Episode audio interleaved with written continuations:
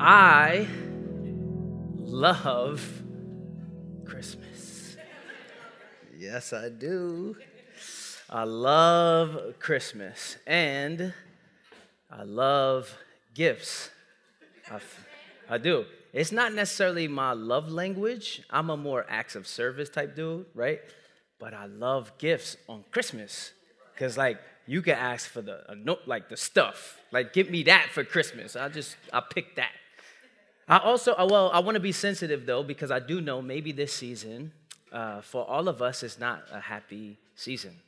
I remember the first Christmas after my dad passed. It was tough. It was difficult. And I try even not to get myself on that emotional train, but when I think about it, I know it's tough. So I do empathize and know that this season could represent something not so happy and joyful. But with all due respect, I love Christmas. My favorite Christmas gift of all times is when I got my Sega Genesis. Yes, I saw some people out there. Listen, now I'm about to start a new affinity group, a Sega Genesis group, if we can. I played Sonic all the time. Like, that was when I figured out I could hold the button and he could spin really fast. Like, man, I thought about that gift. I thought about Sega Genesis. I thought about going to play it. It permeated all of my soul, my fiber. So all I could think about was my Sega Genesis, and I had two remotes, not just one. Y'all know how they get you. It comes with one remote, right? You got to buy the other one. My mom's was like, hey, to my grandparents, hey, why don't you get the other controller? He could have both. Yes, I love Christmas. Now, think about the greatest gift you've ever been given. It doesn't necessarily have to be on Christmas. It could be, but I want you to think about the greatest gift, one of the gifts that you got that was like, like that gift, the gift that you like speechless, like for me. Think about that gift. Hold it. You got it? Keep it in your mind. Now I'm going to make a statement that maybe, and at least to me, it's really cheesy. It has a lot of Velveeta, a little sharp cheddar on it. It's really cheesy, but I'm going to say it. Jesus is the greatest gift that's ever been given. And I pause a little bit because although I don't necessarily want it to be cheesy, I know, like, I work with high school and middle school kids, right? That's what I do for a living. I work with Young Life. And if I were to step into a room of students, they'd be like, yeah, Jesus is the greatest gift that's ever been given. They would kind of like... And, right? There is some level of, the sad maybe reality is that statement has maybe been reduced to some Christian cliche. The sad reality is that even some of us right now, the way it hits your heart, it's probably like, duh. Like, Jesus is the reason for the season, yeah, right? Like, duh, as one, I know Jesus is the greatest gift, but I want to pause. Is he? I want to ask you, do you really believe Jesus is the greatest gift that's ever been given to you? I don't care where you are in your faith journey. I'm not concerned with if you just started, maybe somebody invited you to our Christmas service last Sunday and you're here to just follow up, or maybe you've been rocking with God for years. The question still remains, do you believe that Jesus is the greatest gift that's ever been given to you? And I must confess to you, sometimes that's not the case for me. Sometimes I get so caught up in the ordinary of what I do. I mean, listen, I'm a pastor. I speak. I proclaim the good news of Jesus Christ all over the world. That's what I do. And yet there are times when, if I were to be honest, Jesus being the greatest gift for me, I feel like I've lost a little bit of the awe. I've lost a little bit of how special and how real that statement should hit my heart. how profound that statement is. Our scripture this morning is written by a dude named Paul. It's in Romans 6, verse 23. It says, "For the wages of sin is death, but the gift of God is eternal life through Christ Jesus our Lord." And I'm wondering, is he really the greatest gift that's ever been given to me? Man, my hope, I don't care what else I say up here on this stage, my hope is that today, that the Holy Spirit would seep his way in. He would creatively and innovatively and uniquely present himself, customize himself to step into the heart of everybody listening and remove the scales from our heart so that we could see the true, profound nature of that statement. That Jesus is the greatest gift that's ever been given. Paul, this dude Paul who actually writes this, do you know how he encountered Jesus in Acts 9? I'll just read it. In Acts 9, we hear this story. Now Saul, his name was Saul. Now Saul was still breathing threats and murder against the disciples of the Lord. He went to the high priest, requested letters from him to the synagogues in Damascus, so that if he found any men or women who belonged to the way — following Jesus at that time was called the way — any men and women who belonged to the way, he might bring them as prisoners to Jerusalem. He traveled, nearing Damascus. A light from heaven suddenly flashed around him. Falling to the ground, he heard a voice saying to him, "Saul, Saul, why are you persecuting me?" Man, I wonder if the Holy Spirit has been trying to knock on our hearts saying, "Renaissance, Renaissance, why have you been persecuting me?" And listen, we may not do it verbally or out in public, but in the subtleties of our heart. "Who are you, Lord?" Saul said. "I am Jesus, the one you are persecuting," he replied. "But get up, go into the city, you will be told what you must do." To the Christians in the room, listen, there are times where Jesus is saying, "Get up, I'll show you the rest." Verse 7, the men who were traveling with him stood speechless, hearing the sound but seeing no one. These accounts are real. Saul got up from the ground, and though his eyes were open, he could see nothing. I wonder if this holiday season, there's many of us who are like Saul. Our eyes are open, but we can't see anything. So they took him by the hand and led him into Damascus. There was a disciple in Damascus named Ananias, and the Lord said to him in a vision, "Ananias." "Here I am, Lord." You see the difference? Saul, "Who is this?" Ananias, "Here I am, Lord." "Here I am, Lord," he replied. "Get up. Go to the street called Straight," the Lord said to him, "to the house of Judas, and ask for a man from Tarsus named Saul, since he is praying there. In a vision, he has seen a man named Ananias coming in and placing his hands on him so that he may regain his sight."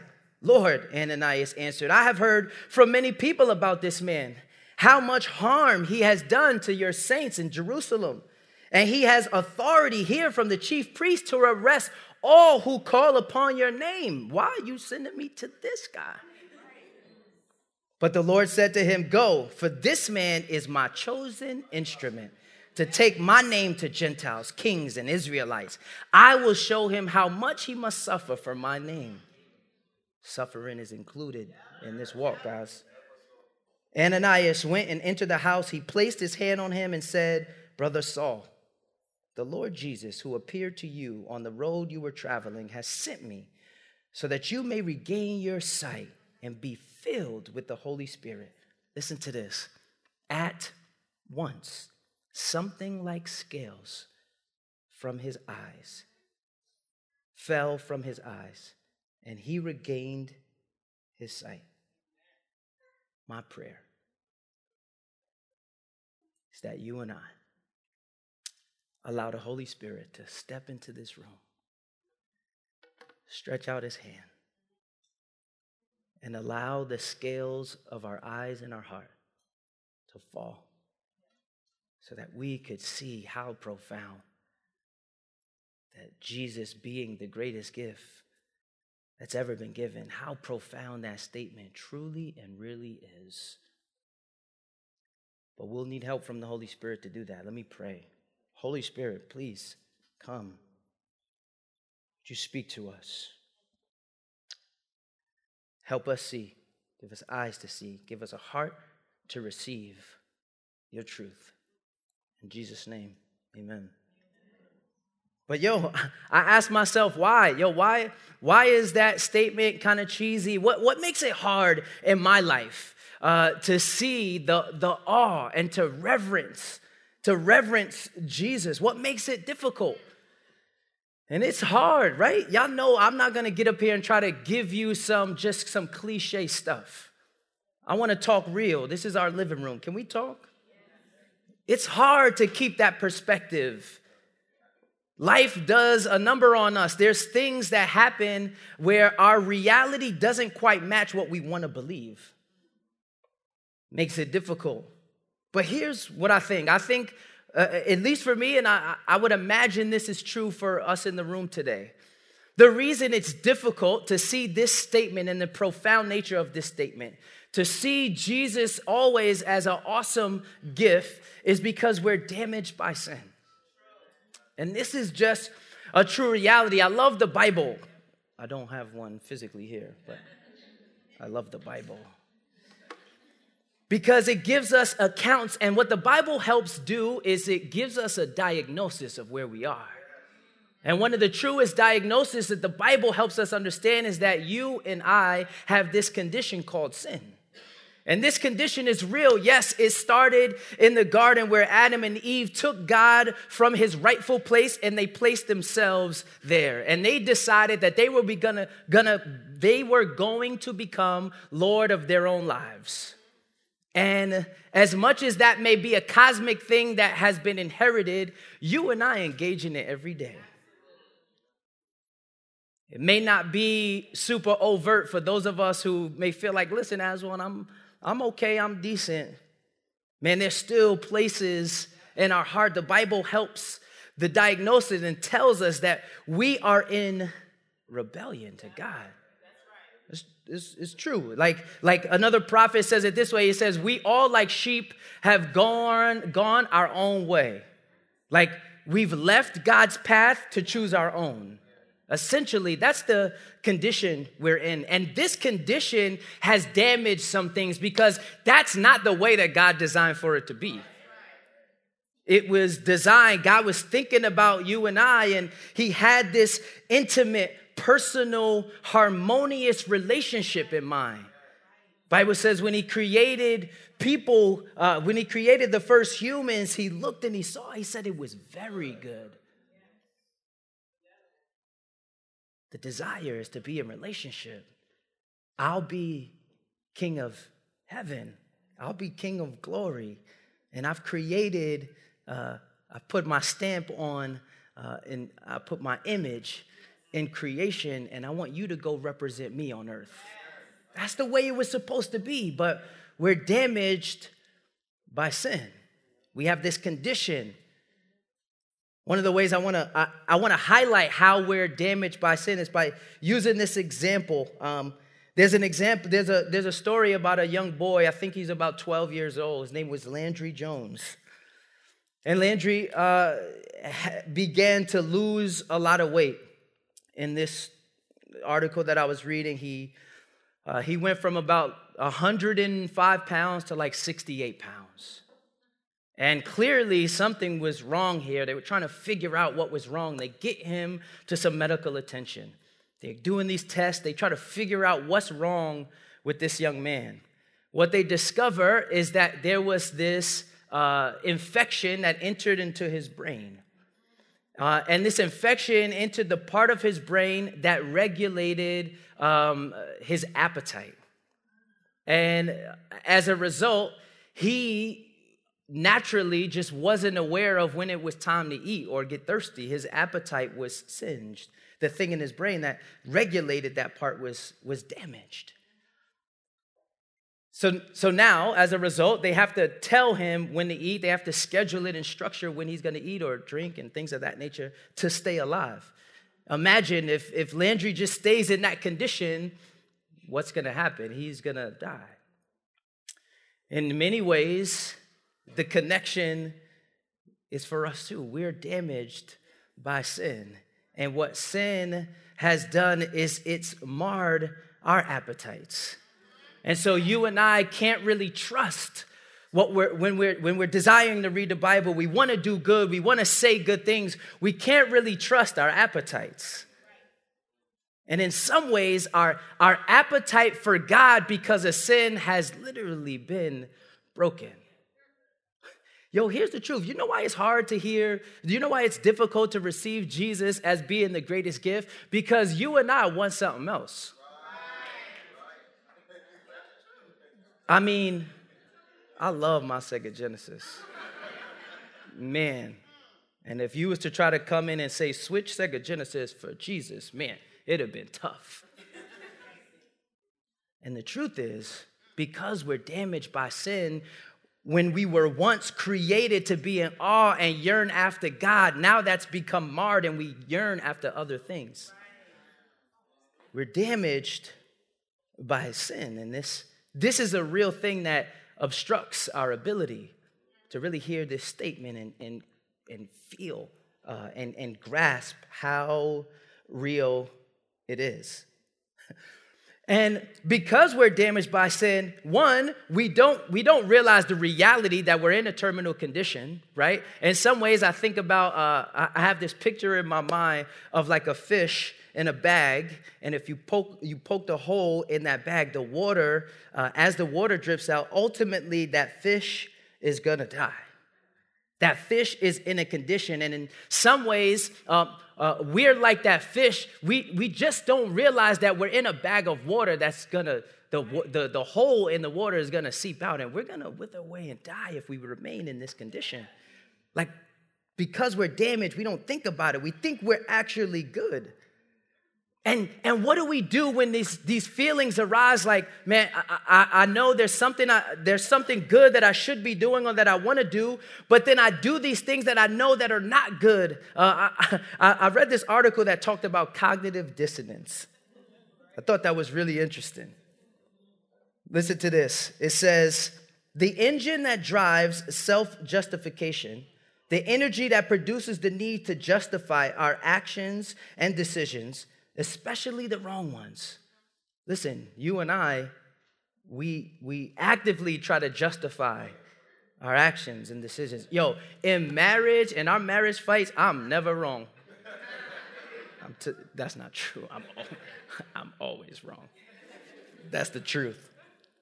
The engine that drives self-justification, the energy that produces the need to justify our actions and decisions, especially the wrong ones, is an unpleasant feeling that is called cognitive dissonance. Cognitive dissonance is a state of tension that occurs whenever a person holds two cognitions. Cognitions are just ideas, attitudes, beliefs, opinions that are psychologically inconsistent, such as smoking is a dumb thing to do because it could kill me, and I smoke 2 packs a day. Dissonance produces mental discomfort. Yo, that joint is real. Dissonance produces mental discomfort. They say what the mind can't handle, it gives off to the body. Ranging from minor pangs to deep anguish, people don't rest easy until they find a way to reduce it. In this example, the most direct way for a smoker to reduce dissonance is by quitting. But if she tried to quit and failed, now she must reduce dissonance by convincing herself that smoking isn't really harmful. Yo, here's the truth. Because we're damaged by sin, some of us right now, yo, let's just be honest. There are things happening in our lives right now, and we're saying it doesn't feel good. I know I probably shouldn't be doing this, but you know what? It's probably not that bad. In our lives, even today, there are some things that you're doing, that I'm doing, that you may be engaged in, that to try to rationalize and justify this discomfort that you feel, you're like, you know what? God is okay with that. Right? Right? Yo, I'm laughing because I've done it. I'm going to stand here and I'm a culprit. I've done it. I remember in college and, actually, this was the summer before I got to college. And, yo, my friends were engaged in a lot of things. And I'm like, okay, cool. I don't really want to engage in that. And what they were engaged in was they were doing some credit card scams. And this is taped, right? So let me be... There were some scams, and they were getting money and renting cars and going places. And I'm like, wow, it seemed nice. I mean, I got in a car or two. You know what I'm saying? I'm not going to act it. I did. I got a few items. And I didn't take the credit card. I don't even know whose credit card it was, but I engaged in it. I did. But in my mind, I'm like, yo, it's not really that bad. I'm not really, because... Hey, check it. I'm not the one really doing it. You feel me? Like, I didn't really take it. But on the other hand, I was working at a sneaker store, and I was sliding sneakers to my boys. And I looked at that as like, oh, that's nothing. These dudes is credit cards. I mean, it's just sneakers for me.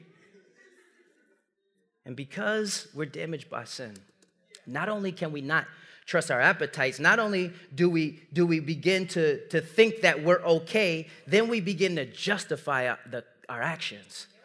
And if we don't understand the consequences of our condition, then we'll never understand the second part of this text. We'll never see how good this gift really is. The goal is not to stay on this part of the text, but to see how profound this gift is. I want to read it again. And Raphael, you probably could leave for the rest of our time. You could probably leave this text up. For the wages of sin. I'm going to read it slow. For the wages of sin is death. I love it. But the gift of God is eternal life in Christ Jesus, our Lord. I love what Paul does here as a way of like literary genius. He's giving us contrasts. I love how there's a quote by Charles Spurgeon. It says this: when a jeweler shows his best diamonds, he sets them against a black velvet backdrop. The contrast of the jewels against the dark velvet brings out the luster. And I think what Paul has done is he said, until we officially see the black velvet backdrop of the wages of sin or death, we will struggle to see the luster of the diamond that the gift of God is eternal life through Christ Jesus our Lord.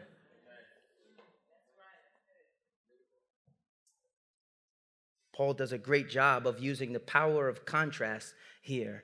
And I think he's trying to get us back to awe.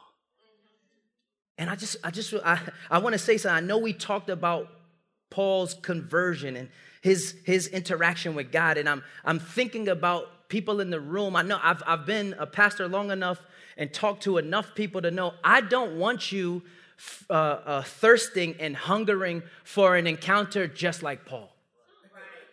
That's not why I shared that encounter. The goal isn't to just want what happened to Paul. The goal is to know that there's a God that wants to make sure the first half of this scripture, that you know for the wages of sin is death. And we're going to unpack it a little more. There's a God that wants you to know that that's true, but he wants you to know what's more true is that there's a gift that I have to give you. I know where you are, and I'll meet you there. I love how Paul uses the power of contrast here. And so let's dive in. Let's dissect. For the wages of sin is death. I want to pull out the word wages in there, right? Wages are something we earn. I mean, let's be honest. When I go to work, on the last working day of the month for me. That's just how payroll works for Young Life. I want my direct deposit. I do. I need that. I got 4 kids, so, and a wife. I needs that. Like, I know, like, we understand wages. It's what we earn. And what Paul is saying here is that the wage, what you earn because of this sin condition, is death. There is no sugarcoating in this. And I appreciate Paul in how he writes, because there is some truth in that. And listen, like death is a curse. Death is not the way God intended it to be.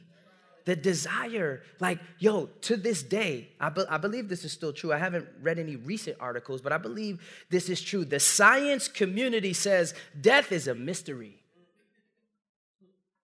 Like, living forever is not the thing that they're trying to prove. They're trying to understand how death is a mystery.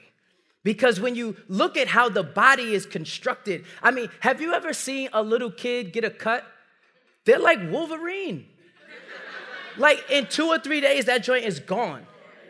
It's like not existent. I'm like, yo, where did you? I mean, the body is amazingly constructed.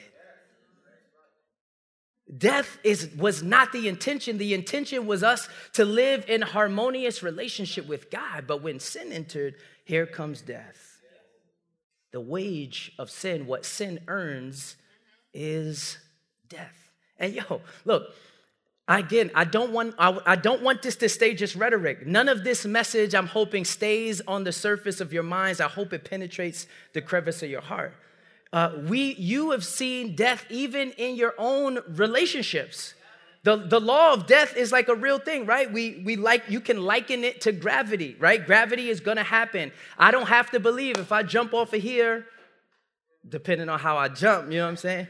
Like, but I'm gonna hit the floor. Because the law of gravity says that's true. The law of death says sin, fully grown, gives birth to death.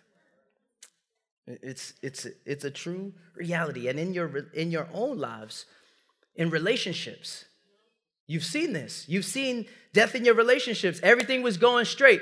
This was my boo. I like her. I see her. She's pretty. We hanging out. Everything's going right. And then that lie happens. Or then that ex happens.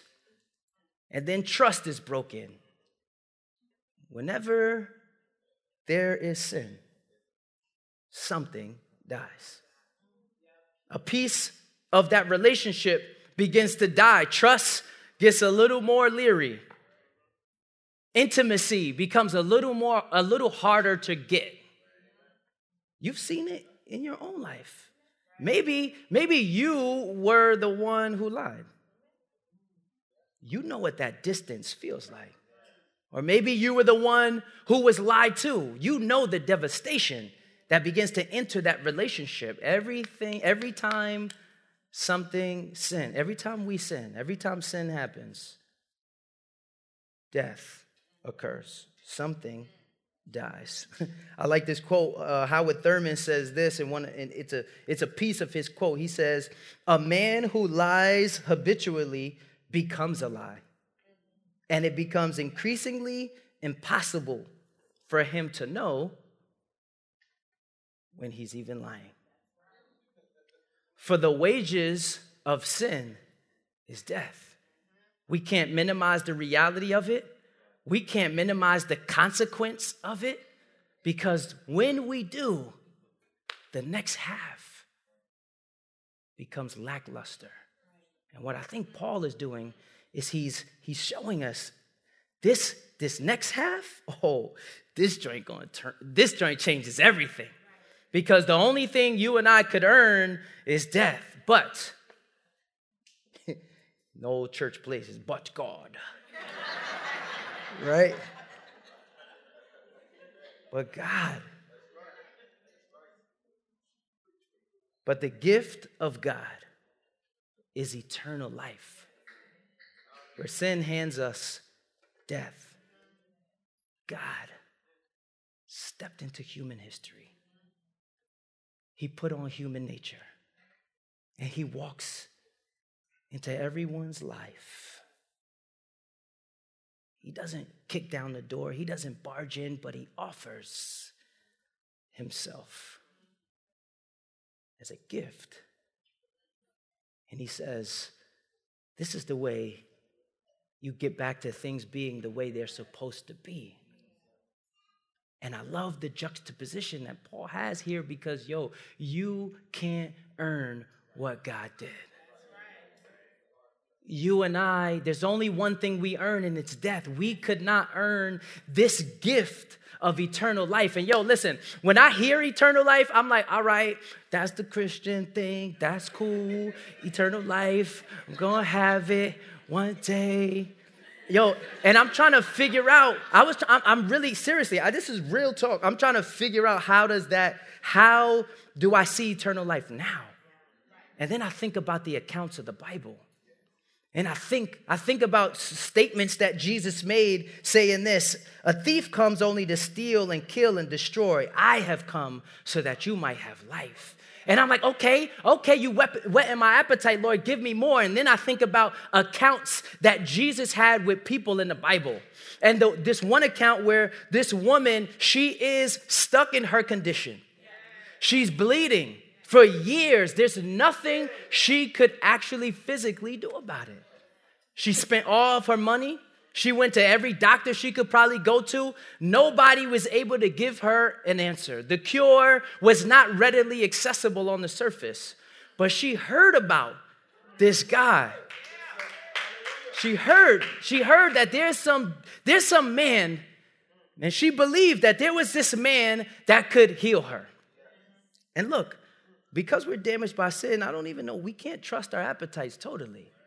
But something compelled her. Something moved her. Something was pulling her out of the grips of what death says was supposed to happen. Something was compelling her and pulling her. And she heard about this Jesus walking through a crowd, and she sees him. She knows it's him. She knows she can't get through and fight through, so she gets down on her knees. She knows she's not even supposed to be amongst people because according to the customs, she was unclean, and if anybody touched her, it would be likened to death, so they would be considered unclean and not be able to worship God. She knows all of this, yet in spite, she fights. She gets to the hem of his garment, as the Bible says. She touches the hem of his robe, the edge of his robe. The Bible says instantly she was healed.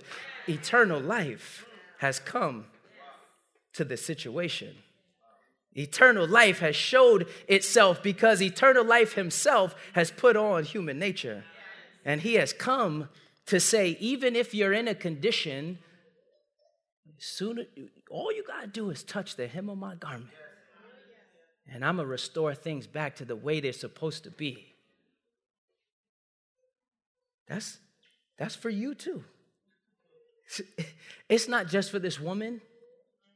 These accounts are designed to point to Jesus. Jesus tells the group of disciples as after he's resurrected, he's walking. It's known as this on the road to Emmaus. He tells them. It says Luke, the guy who's writing it, says Jesus sits and tells them how all of the scriptures point to him. The Bible is one complete narrative that points to this truth, that the gift of God is eternal life through Christ Jesus, our Lord. Eternal life showed up thousands of years ago, got on a cross and said, you were the picture in my mind when my breathing stopped. The truest thing about you is that you were created in the image of God. And the work of the cross is to show that God did everything necessary to buy you back, to bring things back the way it was supposed to be. And here's what's so dope about this passage. You couldn't earn it. It's a gift. And that gift was freely given to you. The work is for us just to believe that that gift is for us. I was a little sneak when I was in middle school, and I used to try to find where my parents kept their presents. And I used to, a couple times, not a lot, but I seen a few presents in my day. But I remember going through the presents. I was like, that's for my sister. Oh, she got that for my dad. That's cool. Oh, but that's for me. But that gift is for me. In this holiday season, I pray that we understand the wages of sin are death because it's what we earn. But the gift of God is eternal life through Christ Jesus, and it's for you. It's personally for you. It's not just some cosmic truth. It is true for you. The most true thing about us, that we were made in the image of God. I love the way Paul in another chapter articulates the gospel like this. He says, Romans 5:8, but God proves his own love for us in that while we were still, not we were on our way to be, not we were recovering from, while we were still sinners, Christ died. Family, it is a gift. By the true nature of a gift, that means it's given to you without payment. All we have to do is accept it. See, the message is, his method is, Christ wants us to move out like Exodus. Got to get rid of our hearts. Put it next to his. See, we overrated like the Lexuses or the Jeeps and the Benzos, the tinted windows. There's more to life than gathering some info. I got to make it sound like that, because if I didn't, lyrics without truth, they just sound like rap. Every rap should promote the fact that Christ died, then he rose just to rope us back. See, my goal is to let you know he's so incredible. Got to make the person of Christ more legible with our lives, with our interactions with people. Got to make the person of Christ more legible. I'm trying to make the fruit of the Spirit more edible. People just be using his word. They too flexible. I ain't trying to get you closer to sin. I want to show you truth in the flesh. Get you closer to him. Because he's the free gift that was given to you and to I. I want to close with this scripture. Paul writes in Ephesians 1. He says this, I pray, this is my prayer for you. I pray that the God of our Lord Jesus Christ, the glorious Father, would give you the spirit of wisdom and revelation. The scales only fall because of revelation. God best revealed himself to us in the person of Jesus. In the Jesus Christ, the glorious Father, would give you the spirit of wisdom and revelation and the knowledge of him. I pray that the eyes of your heart may be enlightened so that you may know what is the hope of his calling, what is the wealth of his glorious inheritance in the saints, and what is the immeasurable greatness of his power toward us who believe, according to the mighty working of his strength. Let me pray. Daddy, thank you for the backdrop of our reality. And God, help us know. Help us see. Help the scales fall from our eyes. That you are the greatest gift that's ever been given. Would we receive that, as profound as it is, in this season? In Jesus' name, amen.